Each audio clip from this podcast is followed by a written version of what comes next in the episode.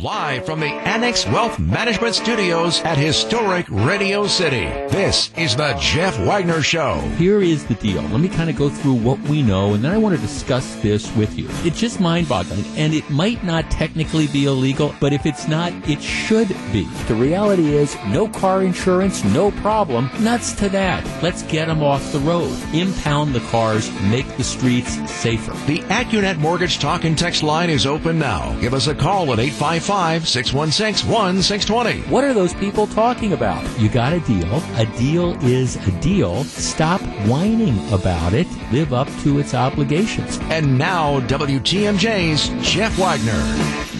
Good afternoon, Wisconsin. Welcome to the show. Let me give you some advice that I think it comes from the right place. You know, when you're sitting at home in the evening because there's nowhere to go out to, and you've got the television on, my advice is take a few hours, if you're going to be watching TV, and watch something other than the news. Because, I mean, I don't care what you watch. Matter of fact, I'll tell you how I spent 7 hours of my life yesterday. Yes, 7 hours. But watch something other than the news, because the headlines relentlessly bad and to some extent out of context. And one of the things I want to do on this program is try to offer just a little bit of context. And I do this not in an effort to downplay the significance of the coronavirus pandemic. It's a big deal. All right? There's no question about it. It is a big deal. We need to do what authorities are saying, which is implement the social distancing. We need to wash our hands. We need to avoid crowds. And it's necessary, I understand, to close down, well, you know, places where lots of people are going to congregate for the foreseeable future. So I understand that. Nobody wants to get coronavirus, and nobody, especially if you're in one of those, if you're one of the individuals, either because of your age group or because of your health situation, you especially don't want to get it. But part of the problem is I think we always assume a worst-case scenario, and we have trouble distinguishing things. As I was saying just a couple minutes ago, the stock market down big today, down about 864 points. And the driving reason why the stock market is down is because President Trump holds a news conference yesterday where he says, okay, well, you know, we've got these studies that say by the end of April we're looking at 100,000 to 240,000 deaths. And, of course, the headline in almost every newspaper that I see online is up to 240,000 deaths, which I understand that's, I guess, correct. But that's the worst-case scenario, and everybody is automatically assuming then the worst-case scenario. Nobody is really thinking, well, it could be dramatically less than that. And by the way, there's a wide range. Now, in Wisconsin, and I can't tell you what's going on in New York where you've got that incredible density and you've got a lot of people, you know, who got sick early before the social distancing and all those type of things. So, I mean, I just kind of focus on Wisconsin. You know, about a week ago, we have, you know, somebody from the State Department of Health who comes out and says, okay, unless we practice social distancing by April 8th, which is a week from today, we're looking at between 400 and 1,500 deaths in Wisconsin. 1,500 deaths in Wisconsin by April 8th. And of course, nobody asks about the methodology of these studies or where the numbers come from, and they say we're looking at 22,000 cases. Well, okay, with a week before that, you know, right now we're around 1,520 confirmed coronavirus cases and 29 deaths and 17,000+ negative tests out of 5.8 million residents. Again, I'm not denying in any way, shape, or form the significance of it, but we've got 29 deaths, which is a horribly large number. You hate to hear that, but it's nowhere close to 400, and it's really nowhere close to 1,400 or 1,500. So you got these dire apocalyptic predictions last week. And maybe it's just because social distancing is working. Maybe it's because some of these analyses were flawed. And I have no problems with, you know, telling people, you know, how bad this is and telling people how bad it could be. I'm just saying that some of these models and some of these projections, at least as applied to Wisconsin, strike me as being alarmist, and you need to have the perspective. There's another one out that's getting a lot of attention. It's a study by the University of Washington, which now originally in Wisconsin, they predicted the peak for coronavirus was going to be at the end of May. Now they've adjusted it to April 26th, and they predict that the death toll in Wisconsin is going to be 1,309 people. That's a scary number. Okay, all sorts of people admittedly freaked out by that, 1,309. Okay, well, we have 29 deaths now. To get to that number, you need around 50 a day, every day between now and then. Now, is it possible that something like that could happen? Yes. Is there anything that's gone on so far that indicates that the number of deaths have been increasing at that rate? Well, I don't think so. But again, you want to take this stuff seriously, and I don't mind, us reporting these things. But in some cases, I think people hear the worst, and I wonder what the methodology is on some of these studies. I mean, it was kind of frustrating to me a week ago when, nobody in the media asked the people in state government exactly what assumptions are you making to get to a point where by next Wednesday we're going to have 1,400 deaths in the state of Wisconsin. And because it struck me as being large. And I say this not attempting to minimize, coronavirus, not saying go out and have a party, et cetera, but I think we need to be candid in kind of assessing this stuff because, we have to figure out what the projections are, how reliable these projections are moving forward, particularly as we're going to try to decide how we, reopen the state. Just saying, it's that. The numbers, again, just don't seem to me to add up. And am I arguing that the decisions that were made, for example, a week ago to order all this stuff closed are bad decisions? No, I think it's wise to be cautious. But the flip side of this is we shouldn't be scaring people unreasonably, because I don't know about you, but there's a lot of people in my life that are just completely freaked out about this. And that's why I keep saying just turn off the news for a little bit, because I understand the screaming headlines.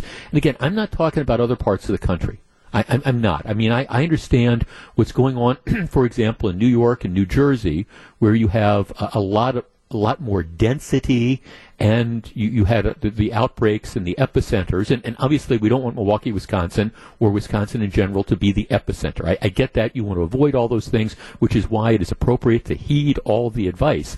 I'm just saying, instead of always assuming the worst-case scenario, that those numbers, at least in Wisconsin, don't, and it's a good thing. Look, I'm glad that it does not appear that we're going to get close to 1,400 deaths by next Wednesday. Believe me, I'm thrilled by that. I'm thrilled by that. But again, maybe some critical analysis. And as I say repeatedly, I do think it would be helpful to the psyche of Wisconsin residents in the interest of transparency, and that's what I'm all about. Let's tell people what the reality is. Let's not underhype stuff. Let's not overhype stuff. I do think it would be helpful as part of these regular briefings to say, okay, of the 1,519 confirmed coronavirus cases, how many people have recovered, and how many people required hospitalization? I mean, how many people were really, really sick?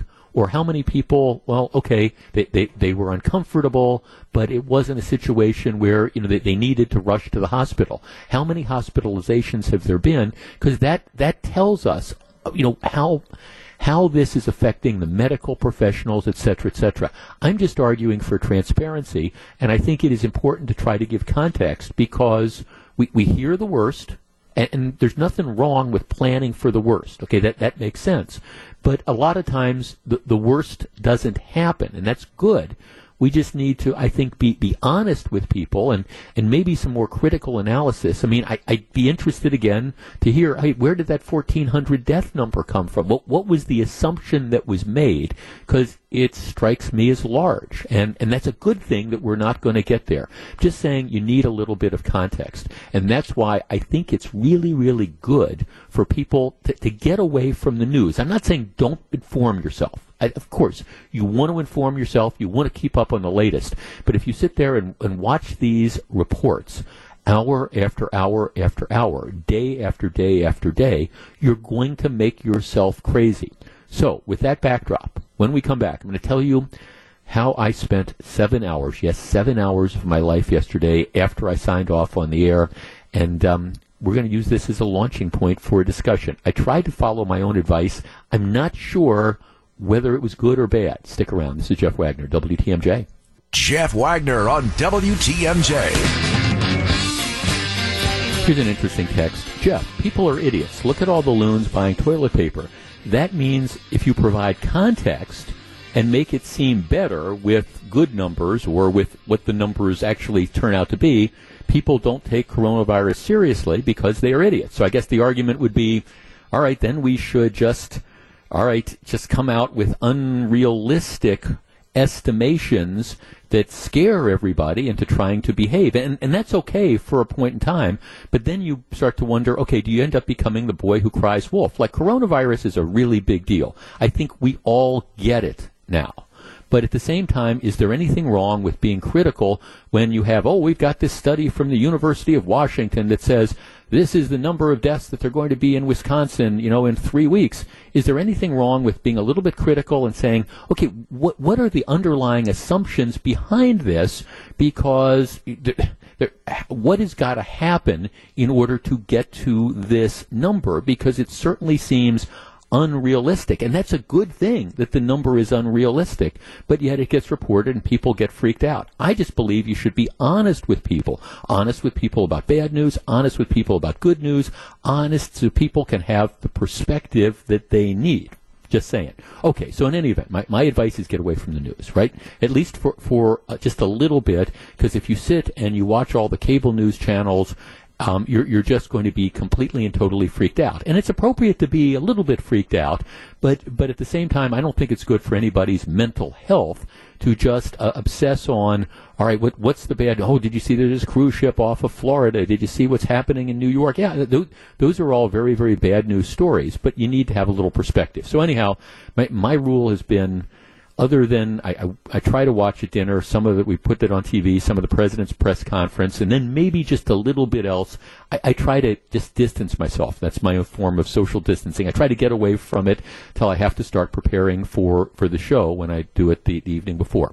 So I'm always looking for stuff to do, and I'm one of these people who gets into binge-watching shows, and there's not much good that has come from this stay-at-home stuff. I miss being able to interact with my friends. I miss being able to go out to dinner and go to movies and hit golf balls and all those type of things. Miss it a lot. But, I mean, on the good side, one of the things that I end up doing is it's given me a chance to catch up on my reading. I've been going through several books. And also, it's been giving me a chance to watch some TV shows or some series that I've been meaning to, but just haven't gotten around to it, just haven't had enough time to do it. And now that there's no baseball and no basketball, no sports in general on to watch, makes it kind of easier. So I have Netflix. One of the big shows on Netflix, and it dropped, I would say about a little less than 2 weeks ago, and it's taken the country by storm. I take documentaries, these real life kind of documentaries that they put on, I take them kind of with a grain of salt. I mean, the big show on Netflix a couple of years ago was Making of a Murderer, where it's really not so much a documentary as to what happened, but it's the filmmakers who take the position that Steven Avery was not guilty of those murders, and they try to advance their theory. Well, as somebody who followed that case closely, who knew the prosecutors, who was a commentator on TV on a daily basis about the trial stuff, I don't agree with that at all. Steven Avery, in my opinion, was guilty as hell. But it was an interesting documentary, but the filmmakers had a point of view and didn't care about the facts. So I always take that stuff with a grain of salt. The big documentary/series that has been on Netflix for the last 2 weeks that has taken the country by storm is this show called Tiger King.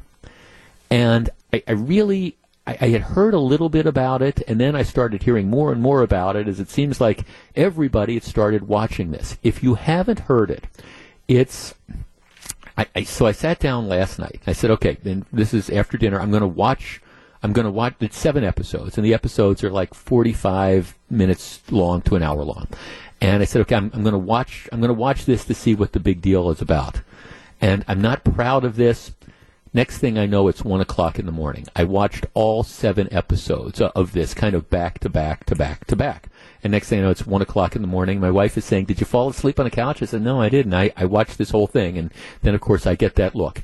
Tiger King, if you haven't seen it, it's a documentary sort of where they follow for about 5 years this guy out of Oklahoma who runs a private zoo where he breeds lions and tigers. He runs breeds big cats. And then they have all sorts of these other exotic type of animals as well. And it's a documentary that focuses on other people, most of whom are pretty shady, who are in the exotic animal trade. And then it focuses on like the contrast, because there's the people that run the private zoos, and then there's this woman who runs this animal rescue thing that might be pretty much the same as a private zoo, but she has a different perspective on it. But you get all these incredibly oddball characters, just kind of one after another, and ultimately what ends up happening, I don't think I'm giving this away, is that the guy that's the feature of this documentary, his stage name is Joe Exotic, who's just bat crap crazy. There's just no question about it. He ends up getting convicted of hiring the worst hitman in the world to go out and maybe try to kill this rival of his, this woman in Florida. It never happens, but it's a fascinating sort of thing, and it's kind of like popcorn for the mind. And I'm watching this, and I admit, I 7 hours. I mean, 7 hours. I binged on the thing, and at the end of the 7 hours, it wasn't like I felt like after I watched that movie, The Irishman, where I wanted those 3 hours of my life back. It was more like, wow, I can't believe that there are people like out there. And I knew nothing about this whole sub-industry, about the private zoos where you have these people who, you know, get small tiger cubs, and for example, and then they're all cuddly and stuff, and they display them, and then once they get to be big tigers, they don't know what to do with them. Our number, 855-616-1620, that is the AccuNet Mortgage Talk and Text Line. I know a lot of people have binge-watched this Tiger King show because, like I say, there's 3 stories on it in the New York Times today about how popular this has been. So that tells me people are watching it. I watched the whole thing yesterday. I understand the appeal of this, and I admit I was fascinated by it. 855-616-1620. That's the AccuNet Mortgage Talk and Text Line. Have you seen any or all of this? And do you get it? I mean, I remember just watching the show going, it wasn't so much the narrative. I don't know that it's a particularly well-constructed sort of thing, and it's tough to keep track of who all the players are, and you don't like any of them. They're all unlikable. But looking at this, it was, I got to admit, it sucked me in, and I found it to be fascinating. Have you watched Tiger King? 855-616-1620. That's the AccuNet Mortgage Talk and Text Line. We'll take a break and discuss in just a moment. That's how I spent 7 hours of my life yesterday. This is Jeff Wagner. Jeff Wagner on WTMJ. Let me sneak in one call before we go to the news. Mike in Cudahy. Mike, you're on WTMJ. Good afternoon. Hey, all you cool cats and kittens. How's it going out there? Hi, Mike. Did you watch Tiger King?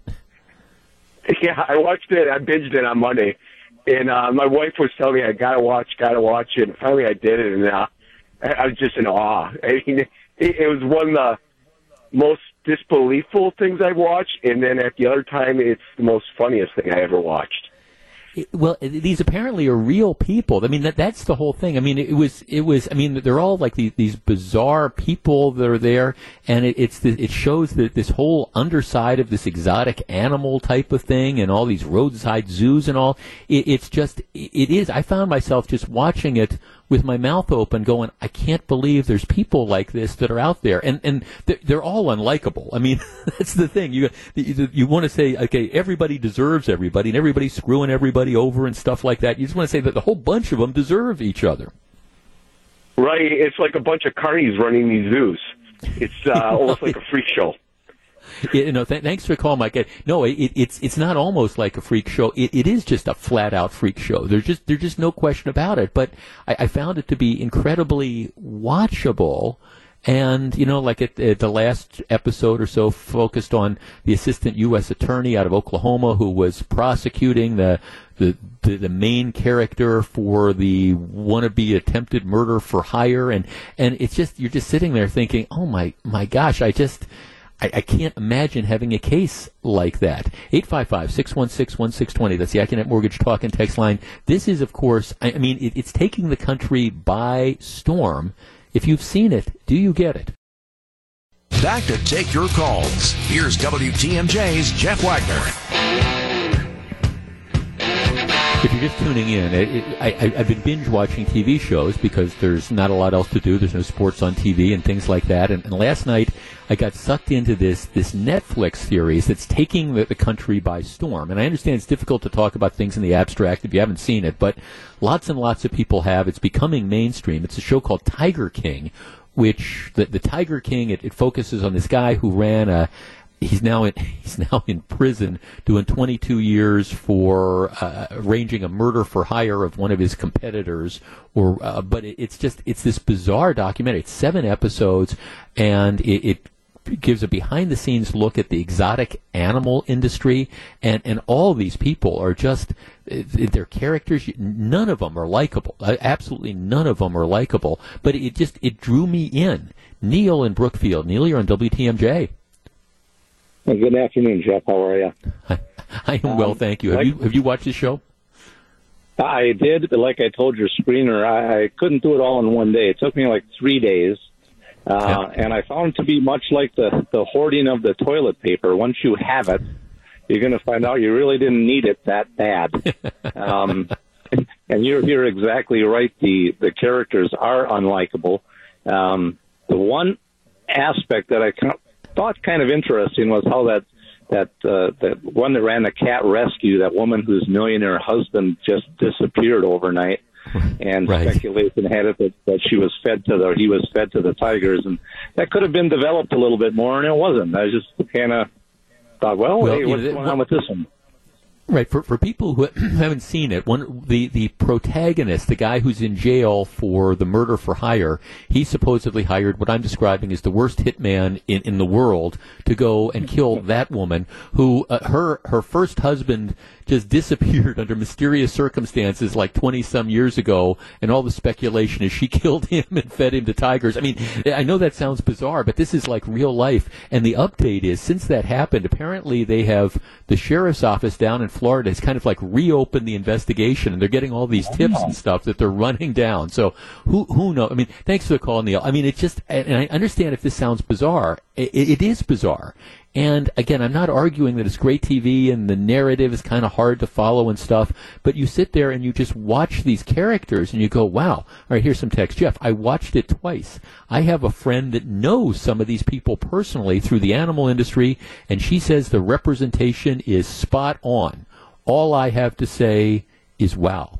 Jeff, I watched all the episodes yesterday. I totally understand the fascination. I recently read that they are opening the case of the missing husband again. Yeah, that would be the woman whose husband just disappeared one day. I'm also guilty of paying to have a picture taken with a tiger cub twice. It might have been with the Tiger King's traveling show. It does give you an idea, though, and that's the other, maybe the larger thing coming out of this is that these roadside zoos and these attractions, you know, where you have like the private breeders and this whole subculture, it doesn't sound to me like, it doesn't really seem to me like it's very good for the animals. Jeff, I started watching last night. Weird people. It's almost like a cult. Yeah, I think that's true. Jeff, I thought it was amazing. Jeff, my husband and I can only watch one episode per night. It makes me feel icky. We have 2 more to go. Just a bunch of crazy people. Yeah, they are crazy people. Jeff, I watched Tiger King over the weekend. Not sure what the buzz is back about. I want my 7 hours back. I want to see the story of the woman that supposedly killed her husband or the guy with 4 wives. Yeah, Yeah, I understand. If you haven't seen this, you're going, she killed her husband? Yeah, I mean, supposedly killed her husband. And then there's another guy who's got his own zoo, you know, and he's got all these women who, like, live with him, and it's kind of like a Charlie Manson-type cult. But you get the idea that this is real. There's this whole subset of the universe out there, and you do kind of watch it, and I will tell you, it's one of those things that you watch this for a little while, and it does make you feel good about your life. I don't care what's going on in your life. I don't care whether you had a good day or a bad day. You do kind of watch this, and you say, huh, well, maybe my life isn't so bad. Nancy in Heartland. Nancy, you're on WTMJ. Good afternoon. Hello. Hi, Nancy. Has anybody said anything about the cats? I've been listening to you talk about the show. I listened to Gene and company talk about it this morning, and everybody talks about the crazy, freaky people. But to me, that show would be way too depressing to watch just for the sake of all the big cats who are not having any kind of a life, I assume. Is there anything really said in the show about the cats? Well, yeah, I mean, thanks for the call, Nancy. Actually, that's the whole undercurrent of the show, because the rivals are, there's the one woman who was the victim of the alleged murder for hire thing. She runs this thing called Big Cat Rescue, and her thing is that, okay, cats shouldn't be, we shouldn't have these, like, circus, shouldn't have these private zoos, etc. So, but then the question is her operation really any better than the zoos? And I'll leave that for people to decide. But yeah, I mean, that is the undercurrent of this. And then they focus on some attempts to get legislation in. I mean, I do look at that. I guess I have the same conclusion. And I've always felt this way about exotic animals. And I know you might disagree with me on this, but you hear these stories about the people that have, you know, they go into the house and they have like 200 snakes and things like that in the house. I'm a pet lover, okay? Anybody that's a regular listener to this program knows how I feel about my dog.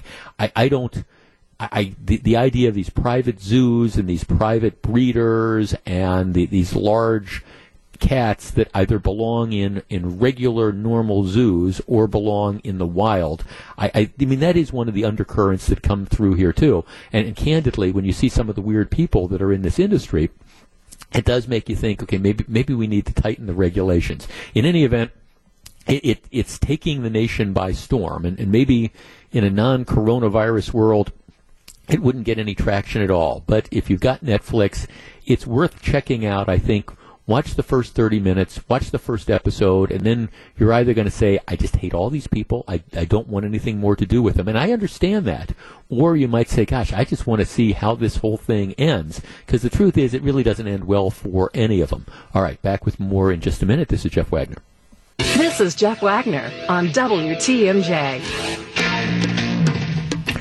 I'm getting a lot of texts on this Tiger King thing. One of the things I will do is there's an article in the New York Times today about this, and they've got links to two lengthy stories, one in a magazine called Texas Monthly and the other New York Magazine, that go into great details, a lot of stuff that's not in the series, etc. I'll on Twitter, if you follow me on Twitter, it's at Jeff Wagner 620. I'll send out a link to that story, and then you can link to these two larger articles, which I'm not proud of this, but I printed them out this morning, and I'm holding them both in my hand, and so that this afternoon when I'm done with the program, I think I'm going to take the dog for a walk, and then I think I'm going to kind of sit down with an adult beverage and read through these lengthy things, just because I'm fascinated by this whole thing. And I guess I don't know why, but I'd like to learn more about it. All right. The election is scheduled for a week from Tuesday. A week from yesterday, so 6 days from now. It's the presidential primary, which is pretty much all over but the shouting. And quite candidly, the campaigns have been pretty much non-existent here anymore, contrary to what I think people thought was going to happen. I mean, Joe Biden is going to be the Democratic nominee, and Bernie Sanders hasn't gotten out of the race, but it's all over but the shouting for Bernie Sanders. You've got the election for state Supreme Court that we can all vote for. Huge difference. You have the liberal candidate out of Madison being heavily supported, large amounts of spending. That's going to be one of the stories today. An enormous an enormous amount of money from the Democratic Party of Wisconsin put into the Jill Karofsky campaign. So, I mean, clearly you understand where that is, and the conservative is Justice Dan Kelly. But that's something that everybody can vote for. And then you have various county judge races. You've got Milwaukee County. You've got the county executive race in the city of Milwaukee. You've got the election between Tom Barrett and Lena Taylor for mayor. So, number of important races, but the number of races that you're going to have a chance to vote for are going to vary depending on where you are in the state. Obviously, there are concerns because we're under the safer at home orders. For many people, they have voted early. My wife and I did that last week. We did the in-person absentee voting. Went fine. There was no problem at all. Didn't take that long to do it. A number of people are now voting absentee, requesting the ballots by mail and then sending them in. There's a hearing in front of a federal judge this afternoon. I think it kicks off in about a half hour, trying to get the federal judge to order the election delayed. He has sent signals apparently saying that that's not going to happen. Governor doesn't want it delayed. The state legislature, which would have to, I think, enact legislation, they're not going to do that. So it appears that unless the judge intervenes, and I don't think that's going to happen, it is going to go on as scheduled. The governor has said that he's going to bring in the National Guard to help in some areas where they're having problems getting enough poll workers who are willing to come in and volunteer. Lots of poll workers have called in sick as a result, or they're afraid. They just, and I get it, you know, you're 75 years old, you've been volunteering, you're in one of those high-risk groups, you've been told stay out of public. You don't. Last thing you want to do is go into a public sort of area. So what's happening is, in a number of communities, they're consolidating the polling places. In Waukesha, for example, there's one polling location, I believe, a location, the rec center in downtown. In Menomonee Falls, however many polling places they normally have, you're going to have to go and you're going to have to vote at the high school. So places are doing that. In Milwaukee, they're not offering as many places to vote as before. That's what's going on. So it appears that the election is going to continue. The judge today might order some modifications, perhaps allowing, it might have to do with like the mail-in ballots, maybe allowing mail-in ballots that are postmarked by election day to still be counted, things like that. But it appears that the election is going to go off as scheduled. Here is what I want to discuss with you as a voter. Our number, 855-616-1620. That is the AccuNet Mortgage Talk and Text Line. If you have not yet voted, if you didn't do the early in-person absentee voting, or you haven't made arrangements to get your ballot in the mail and don't anticipate doing that, are you reluctant to go out and show up and vote in person? 855-616-1620. That is the AccuNet Mortgage Talk and Text Line. And, for example, if you are a regular voter who shows up like I do at the polls, you know, every time there is an election, and for whatever reason you haven't really voted or you haven't requested the absentee ballot for the mail, are you reluctant to go to a polling place and vote in person next Tuesday? And do you think you're going to pass on voting because of that? 855-616-1620. That's the AccuNet Mortgage Talk and Text Line. I don't know what the electorate is going to look like on next Tuesday. I don't think anybody does. But assuming that there is an election, assuming that there are polling places open, are you going to be going? We'll discuss in just a moment. 855-616-1620. That's the AccuNet Mortgage Talk and Text Line. Back with your calls in just a minute. This is Jeff Wagner. This is Jeff Wagner, 855-616-1620. That's the AccuNet Mortgage Talk and Text Line. Assuming that the election goes off as scheduled next Tuesday, and I believe that that's going to be the case, if you haven't voted early or you haven't made arrangements to get a ballot in the mail, are you planning to show up? Jacob in West Allis. Jacob, you're first. Good afternoon. Hi, how you doing? I'm well, thank you. Okay, are you going to show up at the polls on Tuesday? I think I'm going to have to, mostly because I attempted to change my address. I actually moved last February to West Allis, and I tried to change my password online, but you have to do it 30 days prior to the election, and I tried 9 days. So they told me I either had to deliver my paperwork to the city clerk or go in during the election or during the voting. So I'm forced to. I am a little apprehensive about it, but I'm going to go anyway. I might find a spot where there's not a lot of people, but I'm not that worried. I think our democratic process is worth it. Well, good for you. No, thanks for the call, Jacob. I mean, good for you. I mean, Look, I understand that this is it's a challenge, and all along, my biggest concern has been: are we going to have enough workers, enough volunteers to pull the thing off? And again, I understand it's an election under circumstances that we haven't anticipated before, but at the same time, I guess I do look and feel that if we're willing to stand in line and make social distancing choices, so when we go to Pick and Save, or we go to Myers, or we go to Costco, if we're going to let people do that, can we really get into a situation where we're going to say, okay, but we're not going to let you vote? Assuming we're able to get enough people to keep the polls open, I mean, I think it's not unreasonable to expect people, again, applying the social distancing thing, to go out. And hopefully, and we've already seen that, just an enormous number of people who've requested the absentee ballots. Vicki on the Northwest Side. Vicki, you're on WTMJ.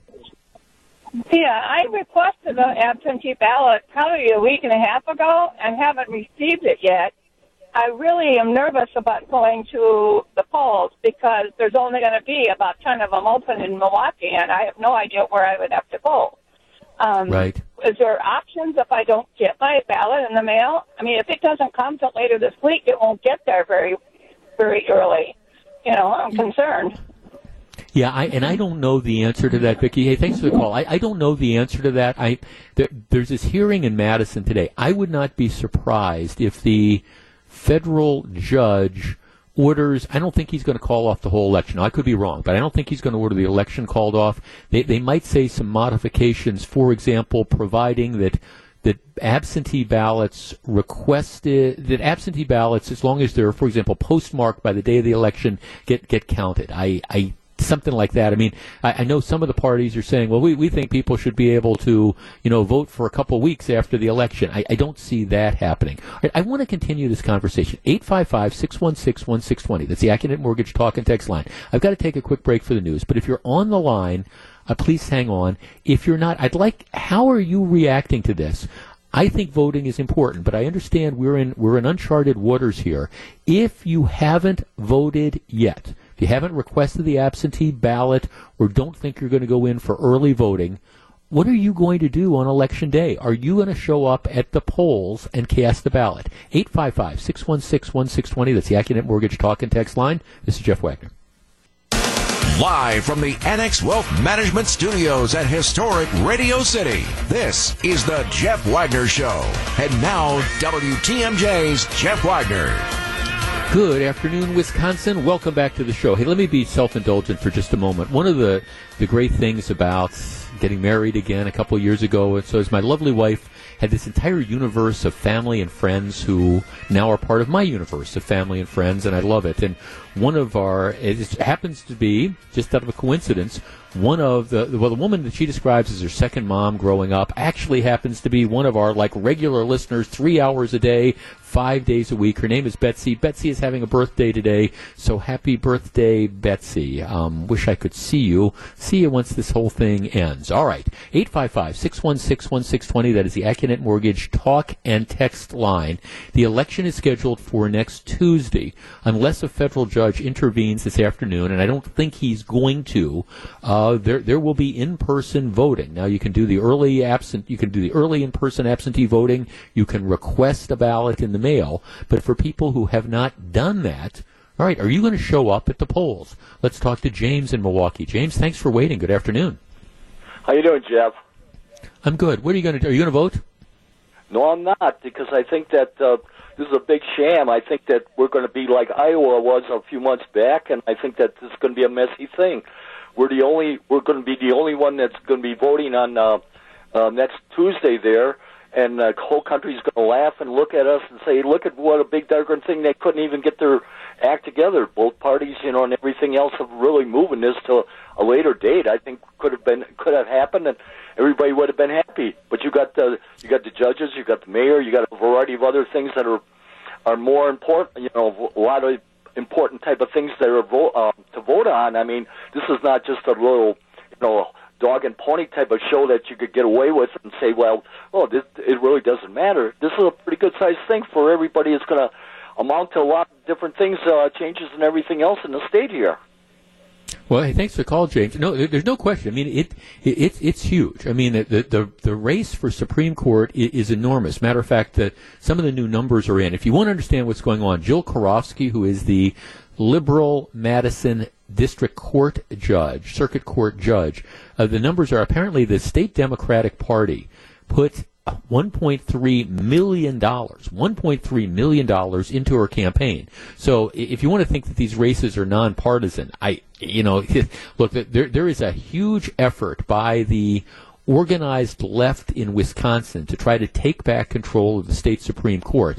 Now that plan didn't work as the result of an election last week, but actually now Karofsky will outspend Justice Daniel Kelly, largely by virtue of all this special interest money that's coming into her campaign. $1.3 million from the state Democratic Party. So no, you're exactly right. There are important elections that are there, and I guess I don't understand, and I don't claim to know, if the election goes on Tuesday, who gets the advantage and who doesn't? I mean, it seems to me that in-person turnout is going to be really dramatically lower because there's going to be a lot of people who just aren't going to feel comfortable going to the polls.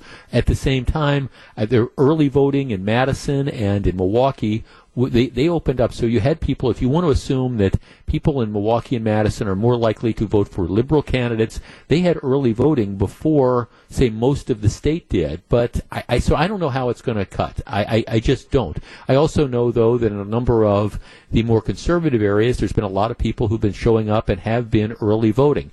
Dennis in Fox Point. Dennis, you're on WTMJ. Hey, thanks for taking my call. Hi, Dennis. You know, I'm one of those poll workers who's not going to show up. I called and told them that. And right. I just didn't appreciate the fact that they wanted to put us at risk. I don't have any health problems. You know, I am going to be 65 in May, but notwithstanding, being there for 15 hours is quite a haul on your system, first of all, and secondly, to do that with all these people coming in, not knowing what's going on, it just didn't sit well with me. And as it turns out, not a single person from my polling place is going to be there as well. So I was in good company in telling them we're not being there. Do you volunteer in Fox Point? Is it Fox Point where you volunteer? No. I actually volunteer down in Southside where I live. Okay. Got it. Fox Point.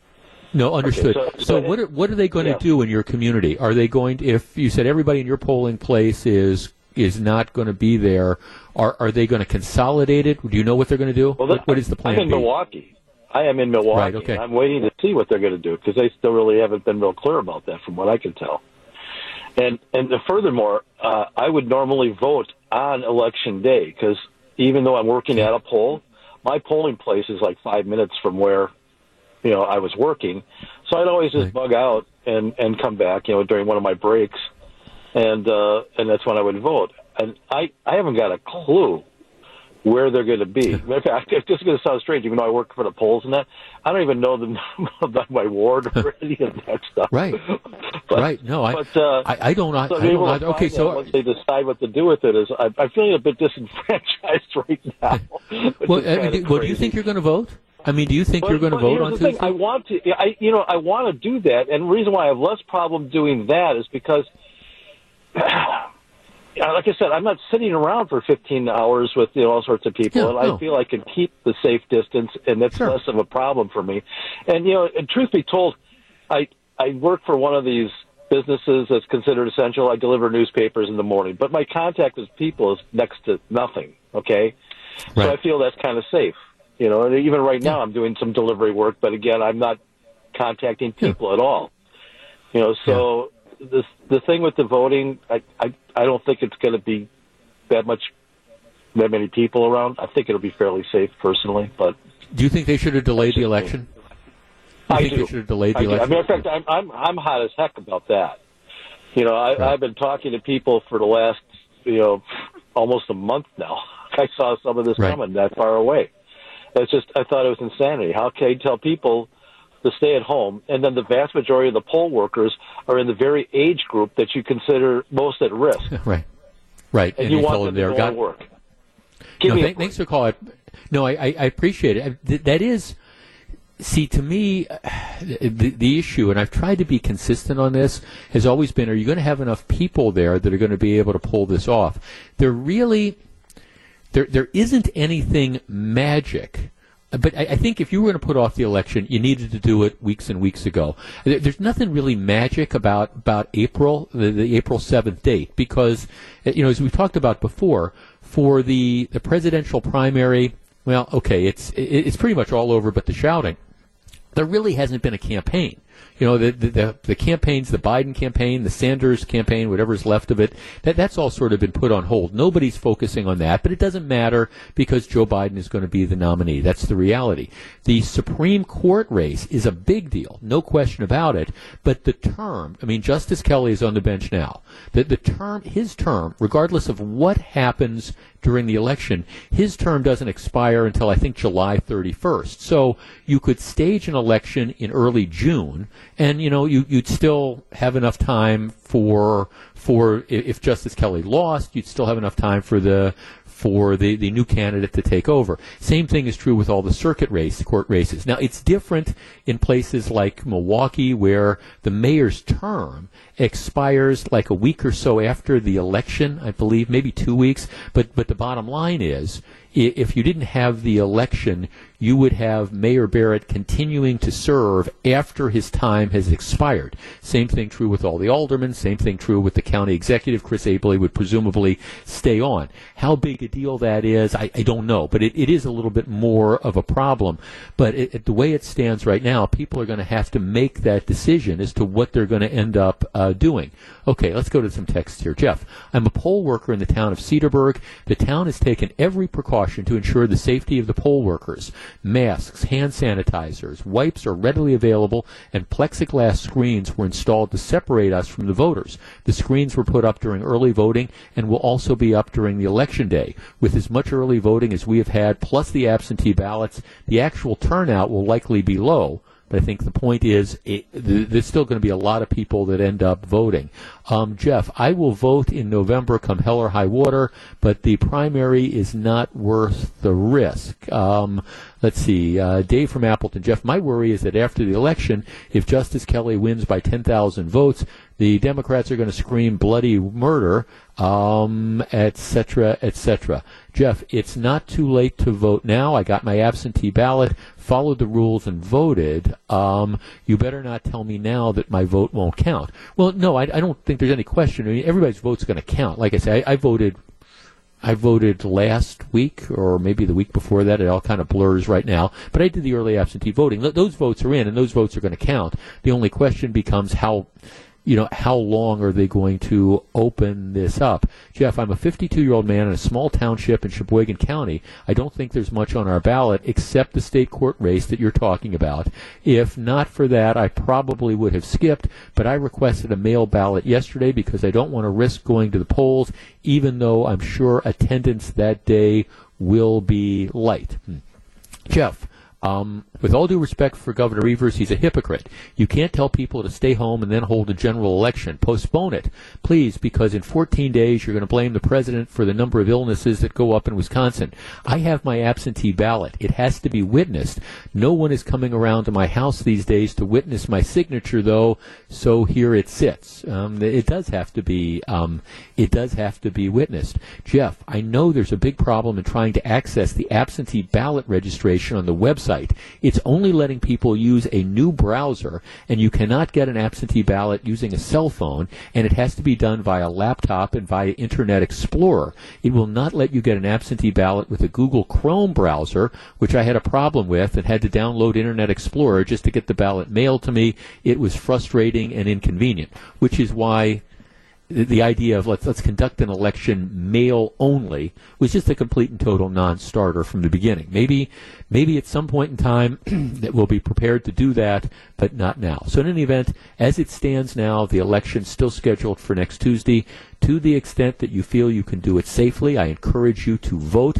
To the extent you can vote by mail, I encourage you to do it. To the extent that you feel comfortable going to the polls and voting early in person absentee, that's what I did. There was no problem. There were about, when my wife and I got there were about a half dozen people who were sitting at tables scattered out voting. There was very, very little contact at all.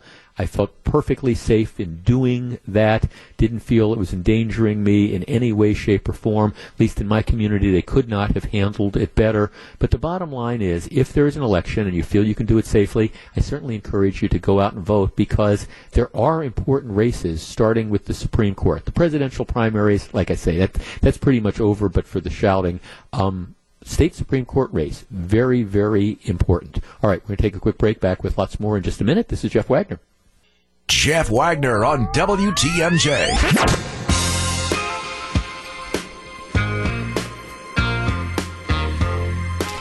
One of our texters asked a very interesting question. They said, Jeff, be honest. If you were a poll worker, would you show up at the polls and work next Tuesday? And I was during the break, I was thinking about what the honest reaction to that would be. And I guess my honest answer would be it depends. It depends on, what are this. I'd like to think I would say yes.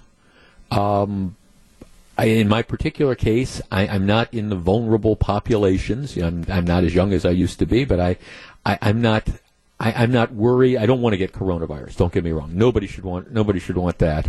But I'm not necessarily worried. If I got it, I think I'd probably be one of those people that ended up being uncomfortable and recovering. But I don't want to expose myself to unnecessary risks and expose the people around me to unnecessary risks. I guess my question would be, I'd want to see what the particular polling place, what were they doing to try to, as best possible, ensure the safety of the people that were working at the polls. And I guess so my answer, and it's not trying to avoid the question, my answer is it just kind of depends on what was going on there. Like I say, when I went in to vote, which admittedly is a different situation. I'm in and out in 5 minutes, and the interaction is very, very limited. It's much different if you're there for 15 hours a day. I did not feel uncomfortable at all going in and early in-person voting. But, I wasn't standing in long lines or anything like that. I have much more contact with people, or closer contact with people, when I walk into, the hardware store. Like I had to go get something at the hardware store this morning, or the office supply store, or the grocery store. I'm much closer to people and much more, and even with the social distancing, I think that would be a more uncomfortable interaction than I would have at least voting. But it is different if you were working there. So my answer is I don't know. If you have poll workers who've decided they don't feel comfortable, I would be the last one to criticize them, period. All right, but speaking of people that deserve to be criticized, about a week or so ago, we talked about, to borrow the phrase from Keith Olbermann, one of the worst people in America, and it was the guy in Tennessee, he and his brother, who when we first, at early March, they first started having coronavirus deaths in the U.S., he recognized a quote-unquote opportunity. So, he had his brother Cletus jump in the truck, and they went, through a three-state binge, buying all the hand sanitizer they could find, and then they brought it back to the guy's place in northern Tennessee or whatever, and then they started trying to sell hand sanitizer, stuff that you could buy at the dollar store for $1, and they were trying to sell it for like $80 a piece on eBay, because they knew people were freaking out and people were desperate for those things. And then ultimately eBay found out and shut them down. Also, the various attorneys general from the states found out about it. And the guy gives this interview with USA Today or the New York Times, I forget which one it was, where he's actually proud of what he did, and he doesn't understand why price gouging during a pandemic is something that people could get upset about. Ultimately, the scheme didn't work because the authorities came in and they took about 2/3 of it, and the rest he ended up donating to charity. But these people who profiteer are to me, well, there's two kinds of pond scum in the world. There's the crusty brown stuff on the top of the pond, and then there's the squishy green stuff on the bottom. The crusty brown stuff, if you get it on you can just kind of like brush it off. But it's the squishy green stuff that's really icky. Well, okay, here's another story of squishy green stuff. A number of people are working at home. You know, they're because of, again, the safer at home standards and the fact that the businesses are trying to be responsible, and they don't want their employees interacting with each other face-to-face during this time of pandemic. And it all makes sense. But in order to work from home, sometimes people who aren't used to doing that, they need extra equipment. And one of the things that lots of people now end up needing is like the cameras, like the webcams. Now, maybe you have one on your computer, but a lot of people don't. You know, so these are the webcams. It's the things that you could plug in. So if you're sitting you've got your desktop computer or whatever, you can interact and you can participate in meetings and things like that. All right, it's something that is now more in demand than it was. These webcams, well, the cost of them all over the map. I mean, you can get like starter webcams for like $100, but typically, you know, they go up to like $500. That's the price range. There are people that are selling these $500 kind of high-end webcams on eBay and on Walmart's website and things like that. They want, what's the number, $46,000 for a $500 camera, or they want $390 for a $40 camera. I mean, the amount of price gouging that's going on is absolutely appalling. So if you're trying to figure out, you know, whether the people that are profiteering like this and violating the laws in times of an emergency, if you're trying to figure out, you know, where they fit on the hierarchy of pond scum, trust me, people that are profiteering in these times, they're not the crusty brown stuff on the top of the pond. They're the squishy green stuff at the bottom of the pond. All right, we'll be back with more in just a minute. Right now, it is 1:30. Let's take a I owe a break. Let's take a quick break. Right, crew, back at the station. I got to take a break before I throw the news. Take a quick break, and then we'll be back with the news. This is Jeff Wagner. You're listening to Jeff Wagner on WTMJ. Right, this is a tough time to be in a number of businesses. There's no question about it. And you know, and matter of fact, I don't know that there's any area of the economy that's been untouched by this. I understand there's some businesses, just a handful, that might be thriving. I mean, the grocery industry doing really, really well. Package delivery, that's doing really well. But in general, pretty much all across the economy, what you're seeing is businesses either shuttered or you're seeing businesses that have dramatically reduced their ability to interact with customers and stuff. And that's going to be something that the economy is going to have to deal with. One of the industries that's been hit extremely hard is the airline industry. And there's a couple things going on. First of all, just people aren't traveling. I mean, we've got all these stay-at-home orders. You know, people aren't traveling. You know, maybe you had a trip scheduled, I don't know, over Easter. You were going to go to Disney World. So you're going to fly from Milwaukee to Florida. Well, okay, right now, Disney World is closed. And so, you know, it doesn't make any sense to fly to Disney World. You're not going to be able to go there. So people are canceling their airlines. Maybe you had plans that, hey, you wanted to go to Washington, D.C., would take the kids as soon as school ends. Well, who knows what's going to happen to school? We're going to talk about that a little bit. But, you know, with all the uncertainty, you're not booking flights. I mean, the airports are like ghost towns. I mean, just absolutely like ghost towns. You have these stories about people who are coming in on planes, and there's 5 or 6 people on the plane. And I don't remember the last time I haven't been on a plane. I was on a plane where it wasn't, if not completely full, 98% full. Well, that's not the case nowadays. So, because some people still have to travel, so the airlines still have to fly, but they've been hit. I mean, there's no question about it. And then when it comes to some flights, particularly the international flights, well, you've had various governments that have moved in and they've said, okay, we're not allowing flights to come in. You know, you cannot fly from China to the U.S. Okay, we're not doing that. There's this quarantine, et cetera, et cetera. So here's the issue. What if you were one of the people that had booked international travel over the course of the last month or so, and that international the flights were canceled? The airlines can't fly. Flights were canceled. Well, what do you think? What would you want if you were scheduled to fly to London, you know, next week, and now you can't because the airline has canceled the flight either because of the quarantine or whatever. So they've canceled the flight. You've already booked your ticket. What do you think should happen? Now, I think a lot of people would say, well, it's real simple. They canceled my flight. I can't go. I want my money back.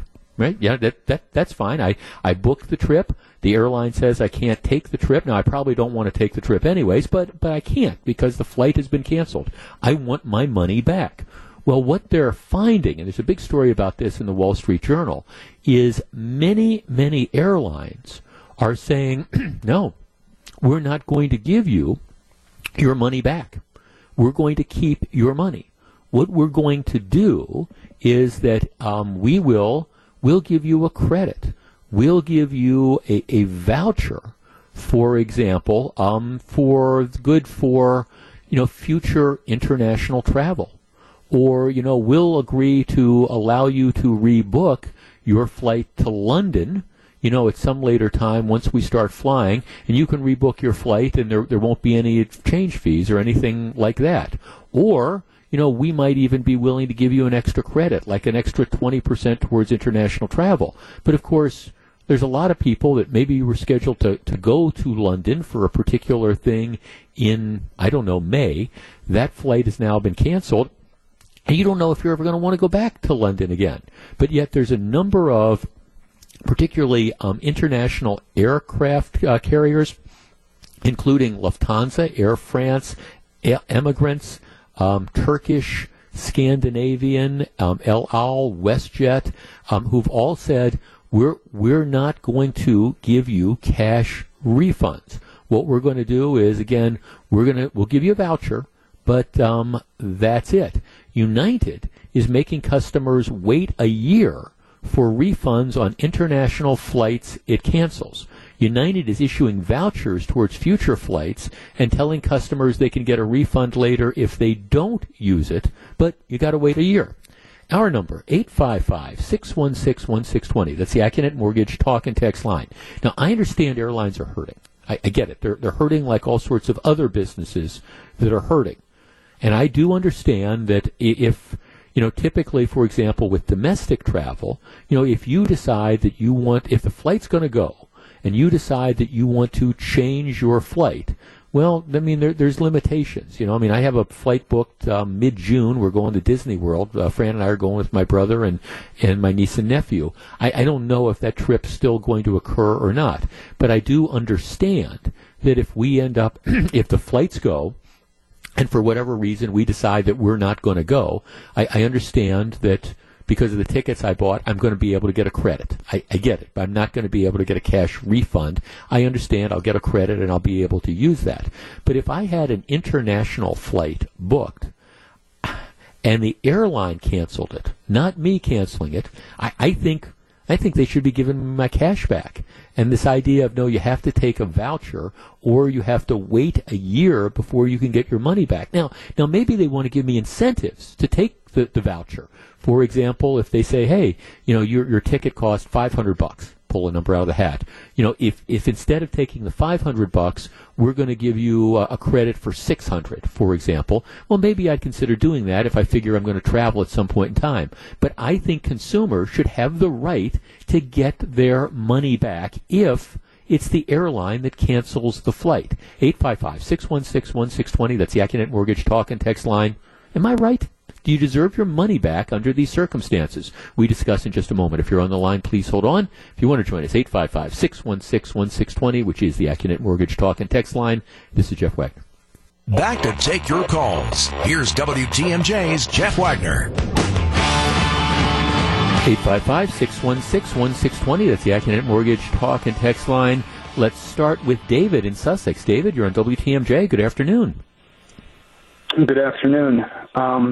So we were actually supposed to be going to Ireland in 2 weeks. We had a trip booked. We were going to fly on Aer Lingus. One of our friends, their daughter was studying abroad, and we were going to make it a big 10-day trip and go there.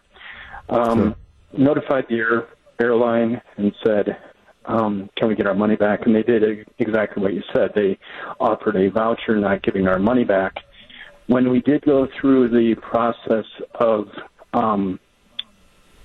agreeing to the voucher, money back, they did have to say, I had to check a box basically saying that I'm agreeing not for my money back, but they're giving us a voucher with 20%. And it's all of Europe. I mean, we can go to Greece, we could go anywhere Aer Lingus flies.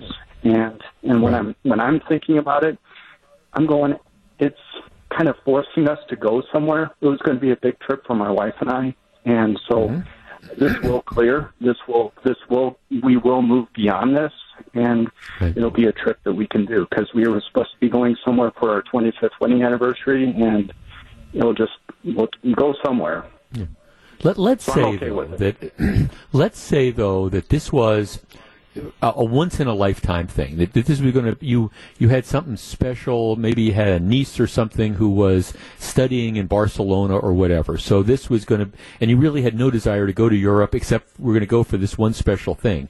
Do you think you should have had the option? Now, I mean, I understand you took the deal, and the deal makes sense to me. And candidly, if I was in a situation like that, I might take the deal too, because I mean, I love going, travel to Europe, and I'm going to do that a lot. I think I'm going to continue to do that a lot. Do you think though you should have had the option of getting the dough back if you wanted it? I think this is probably what's going to happen. This is probably their first choice. That they're going to see how many people jump on the voucher, and they're going to hold out, and because they don't want to give the money back, and then see if something would happen. So if you're going to be holding out for it, eventually you may get your money back if you state your stance enough. They might make an exception, but obviously I think they're going to probably try to get as many people to take the voucher as they can. No, thanks for the call, David. I appreciate it. No, it's interesting because federal law says that if your flight is canceled, now there's a difference. If your flight is canceled by the airline, as opposed to you canceling it. So, like again, I know it's different because we're talking about international flights now. But let's assume, like I said, for sake of argument, I'm supposed to go to Disney World in June.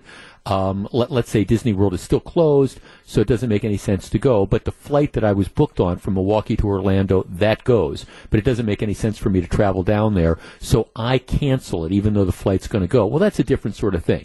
But under federal law, if the airline cancels your flight, then they have an obligation under the law to give you a rebate. Now, what the airlines are saying is these rules don't apply. When it's not us canceling the flights, it's government orders. Hey, you're not allowed to fly here, so it's not us that's canceling the flight. We're ready to go ahead with the flight, but the government is telling us that we can't. So the airlines are arguing that means this giving the people the cash back shouldn't necessarily apply to us. And I'll let the lawyers figure that out. I guess I just think that regardless of what happens, if the flight is canceled, whether or not it's canceled because the airline just the plane's got a mechanical problem, or it's canceled because for whatever reason the airline can't make the flight, I guess I just think the consumer should be entitled to their money back if they choose that. Now, again, I understand what our first caller was talking about. If you're going to be making other trips and you can get, a 20% credit, per ticket, and you don't need the money right away, well, maybe it makes economic sense to take that offer. I'm not arguing with that one way or the other. I'm just saying that if, for example, you need that money back, I think you should be able to get it back. James in Menomonee Falls. James, you're on WTMJ.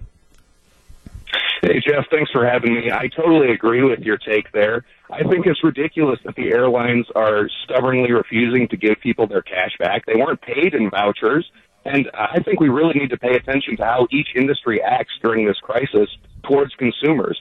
Airlines already have access to federal stimulus dollars to defray the costs of this crisis, so there's no reason that they should be pushing yet more of the costs back on the consumers. And I've always maintained that airlines and air travel is one of the only industries that's actually depreciated in value. You're crammed into a smaller space.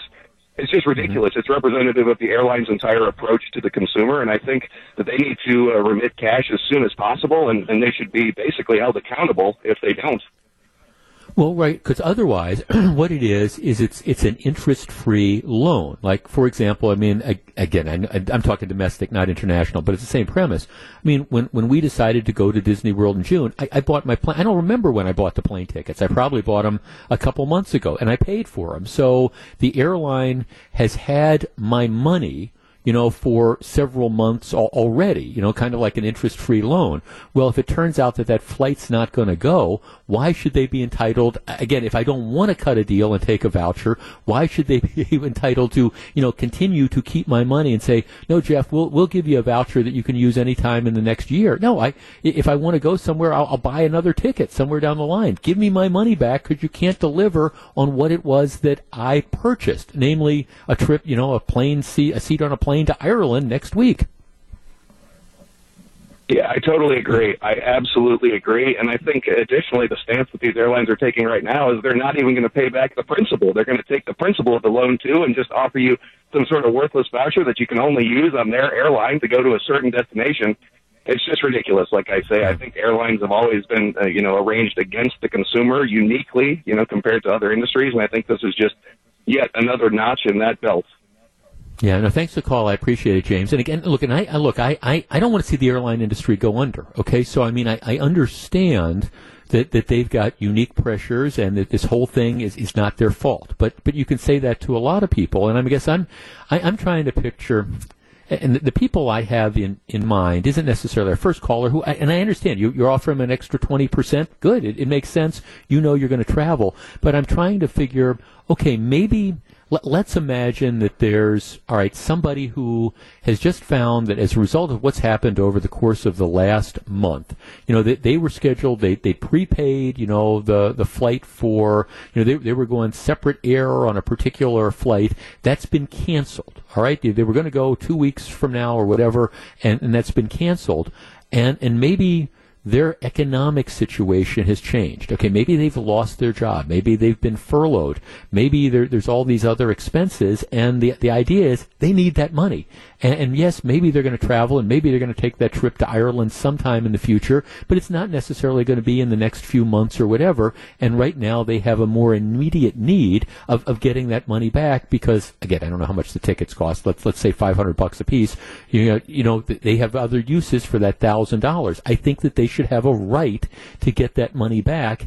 Again, the airline, I think, should be doing this. We shouldn't even be having this discussion. It just strikes me that it's the right thing to do. All right, we're going to take a quick break. We'll be back with more in just a minute. This is Jeff Wagner, WTMJ. Live from the Annex Wealth Management Studios at Historic Radio City, this is the Jeff Wagner Show. And now, WTMJ's Jeff Wagner. Good afternoon, Wisconsin. Welcome back to the show. Wish I had some good news for you when it comes to the stock market, but after a couple days of gains, yesterday was not great. Today, really not good. Right now, the Dow Jones Industrials down 954 points. That's 4.3%, below 21,000 again. The NASDAQ off 4.5%. And I think a lot of it comes from the president's press conference yesterday, where he said we've got this information, we've got these numbers, and the surveys say we could over the course of this pandemic see as many as 240,000 lives lost. Now the range was 100 to 240,000. The media, of course, picks up the 240,000 number, painting it in the worst case scenario imaginable, and I think that's had an effect as well, but it is what it is. Dow down 959 points right now after a couple days of success. This is going to be a summer like no others. I know there's still people holding out hope that the basketball season is going to resume. I don't see it just because we're running out of time. I mean, it's already April 1st. So you have shelter-in-place orders in Wisconsin for the next, 3+ weeks. You've got the federal guidance saying, we need the social distancing and stuff through April. You've got the governor of Virginia saying he wants the state shut down or he wants to order the state shut down until June. I don't understand it. And you're going to have hot spots for this coronavirus. Tell me how you're going to be able to resume, playing basketball and anytime soon. Tell me how realistically you're going to be able to, and even once you get the all clear, where you feel it's safe for the players to come back and play, you're going to need a couple weeks training camp, presumably, to get people back in shape, and then you're still going to be dealing with the whole aspects of travel, even if you're going to be playing in empty arenas, just for a made-for-TV event. You're still going to have the travel. You're still going to have people having to fly to to New York or Detroit or wherever. You're running out of time on this season, and that is why. It doesn't make me happy. I just don't understand how you can come back and resume the season. It seems to me that this is going to be an asterisk, and it's just going to probably end where it should. I'm wondering about what's going to happen with the baseball season because, of course, opening day was supposed to be last Thursday. And, again, it's the same kind of dynamic.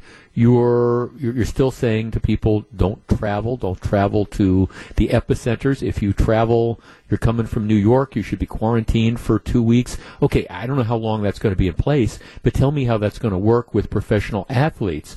And, again, you've got the whole concern about people gathering together with 40,000 people, in Miller Park. Tell me how logistically that's going to work. And as more and more time goes on, it seems to me we're on the verge of losing summer, I guess. And maybe that's a small price to pay given everything that's going on nowadays. But you look at the announcement today that Wimbledon, which is probably the premier tennis tournament in the world every year, Wimbledon has now been canceled. That was scheduled for early to mid-July. That's when they play Wimbledon. So that's been canceled for the first time since World War II.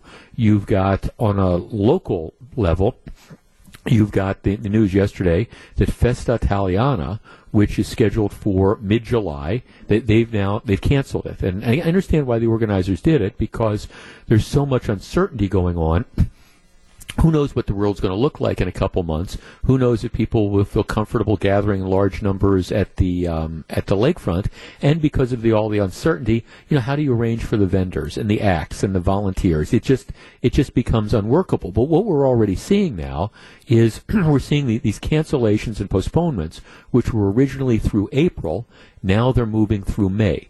They're moving through June, and now they're into July, which brings me to the big thing that was supposed to be in Milwaukee this summer, which is the Democratic National Convention.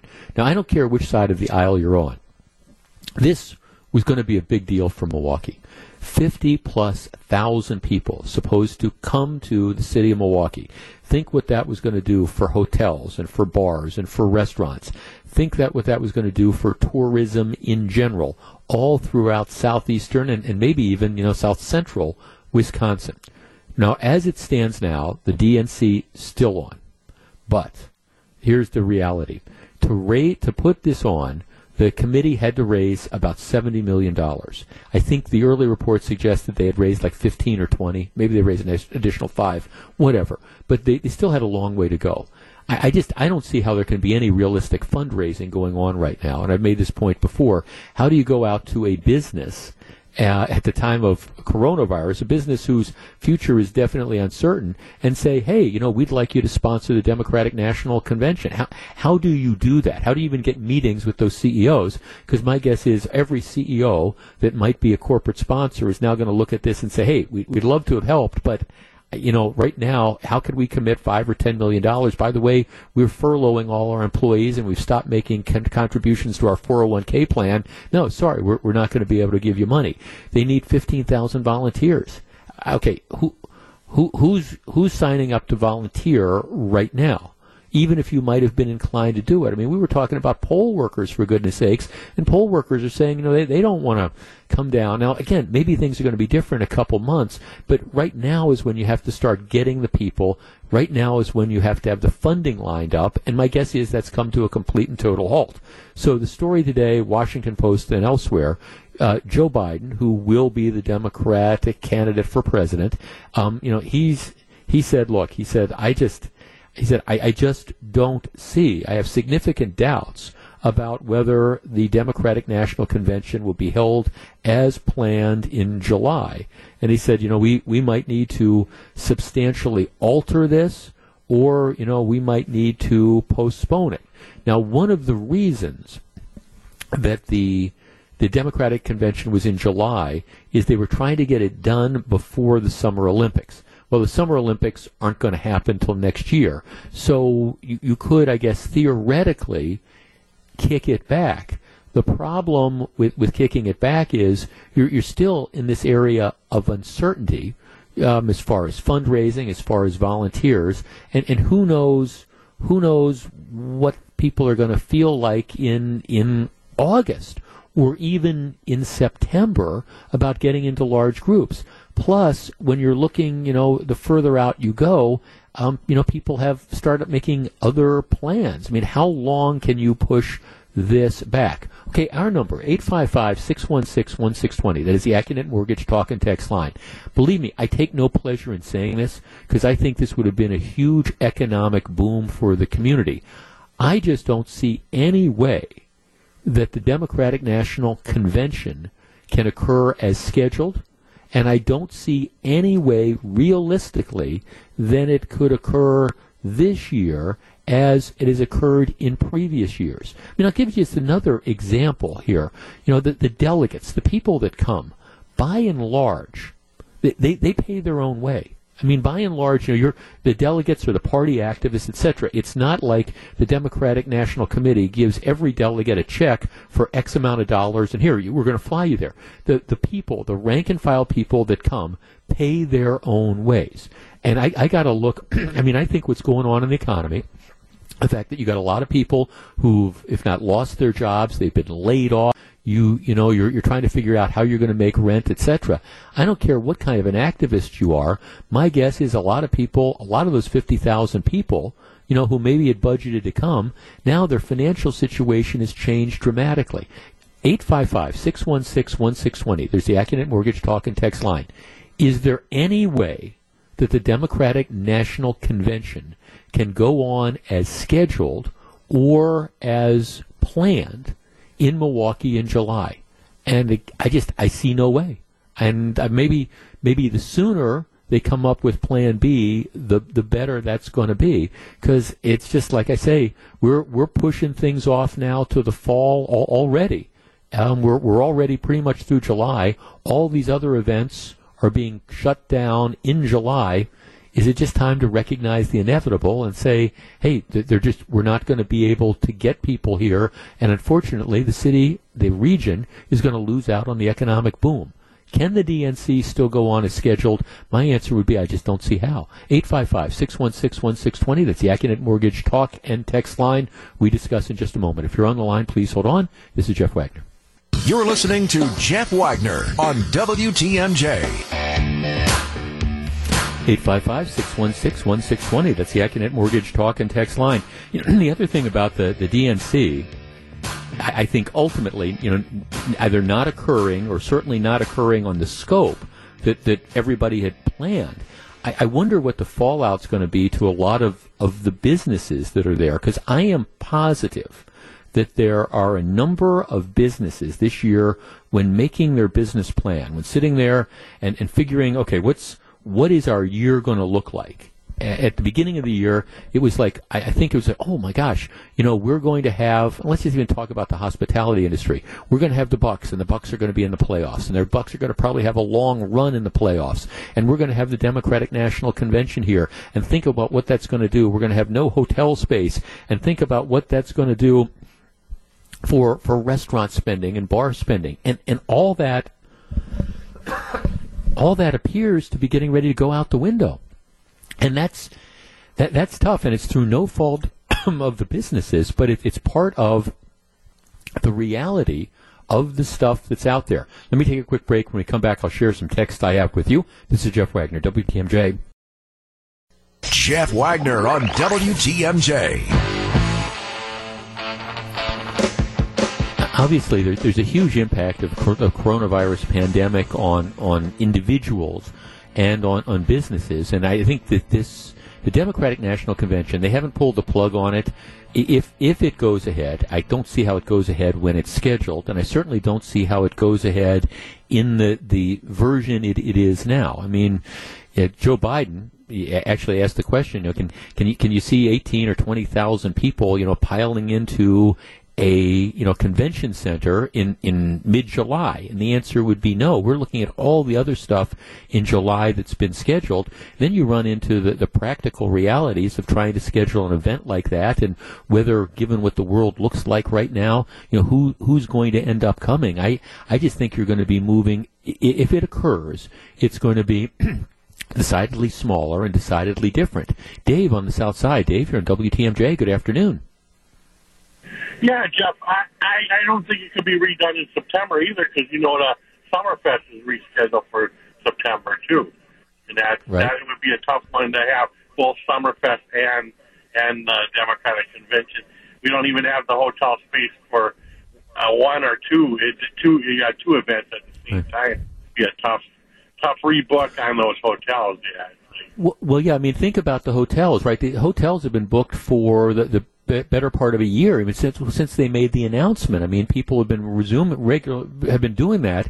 How do you even logistically pull something like that off? And that's assuming that everybody's going to still come. Like I say, I think there's probably a lot of people that are just going to say, you know, no, we'd love to participate, but we don't feel comfortable being in that environment. Just logistically, I just don't see this as I don't see it happening.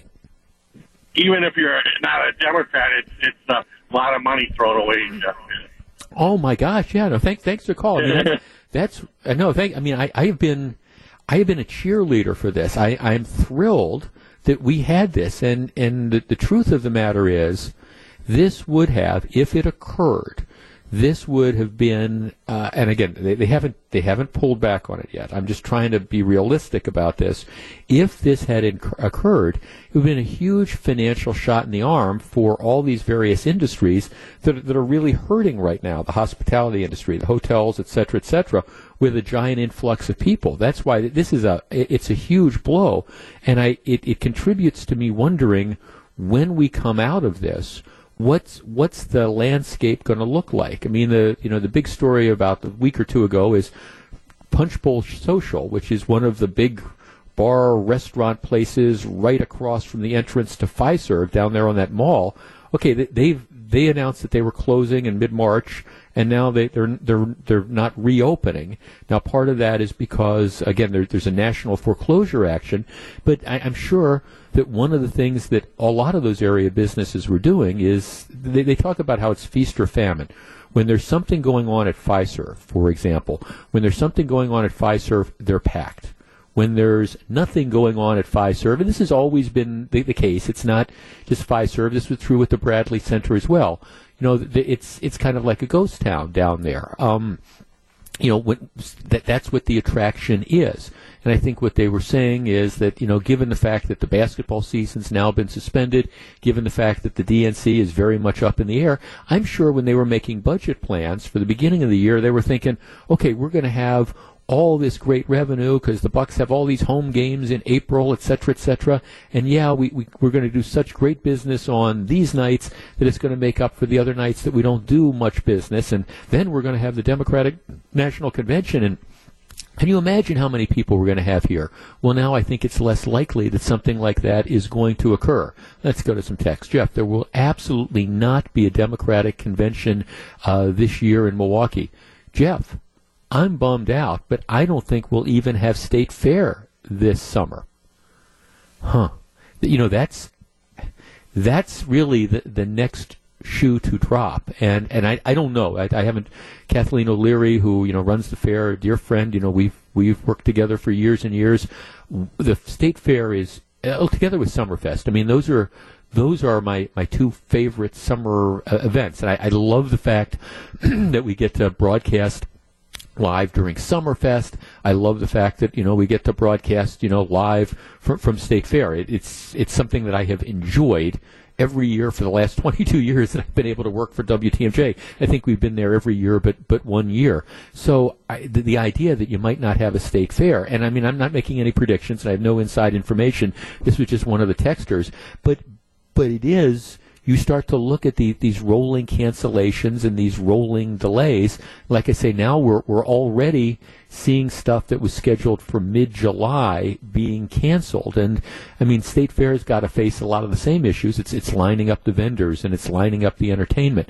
I'm hoping, I really am, that by June and July we're ready to start reopening the country, and musical acts are touring again and things like that. How comfortable people are going to be being in large groups and, you know, crammed into the agriculture barns and stuff, that I can't predict. But I'm hoping that, you know, we're at least closer to back to normal, or otherwise that the concern is going to be, are we going to lose the summer? I mean, across this country, are we going to end up losing the summer? I sure as heck hope not, but you're already seeing the cancellations into July. And to the point about the Democratic National Convention, just don't see how it can occur, or at least if it occurs, I don't see how it can come close to occurring on the scope that it was planned for. And that's a darn shame.